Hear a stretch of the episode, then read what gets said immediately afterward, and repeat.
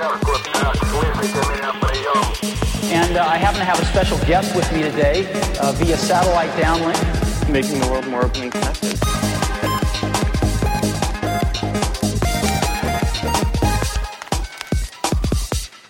Welcome to the Today in Tech History podcast, where you learn about a few tech related events that occurred today, January 2nd, from history.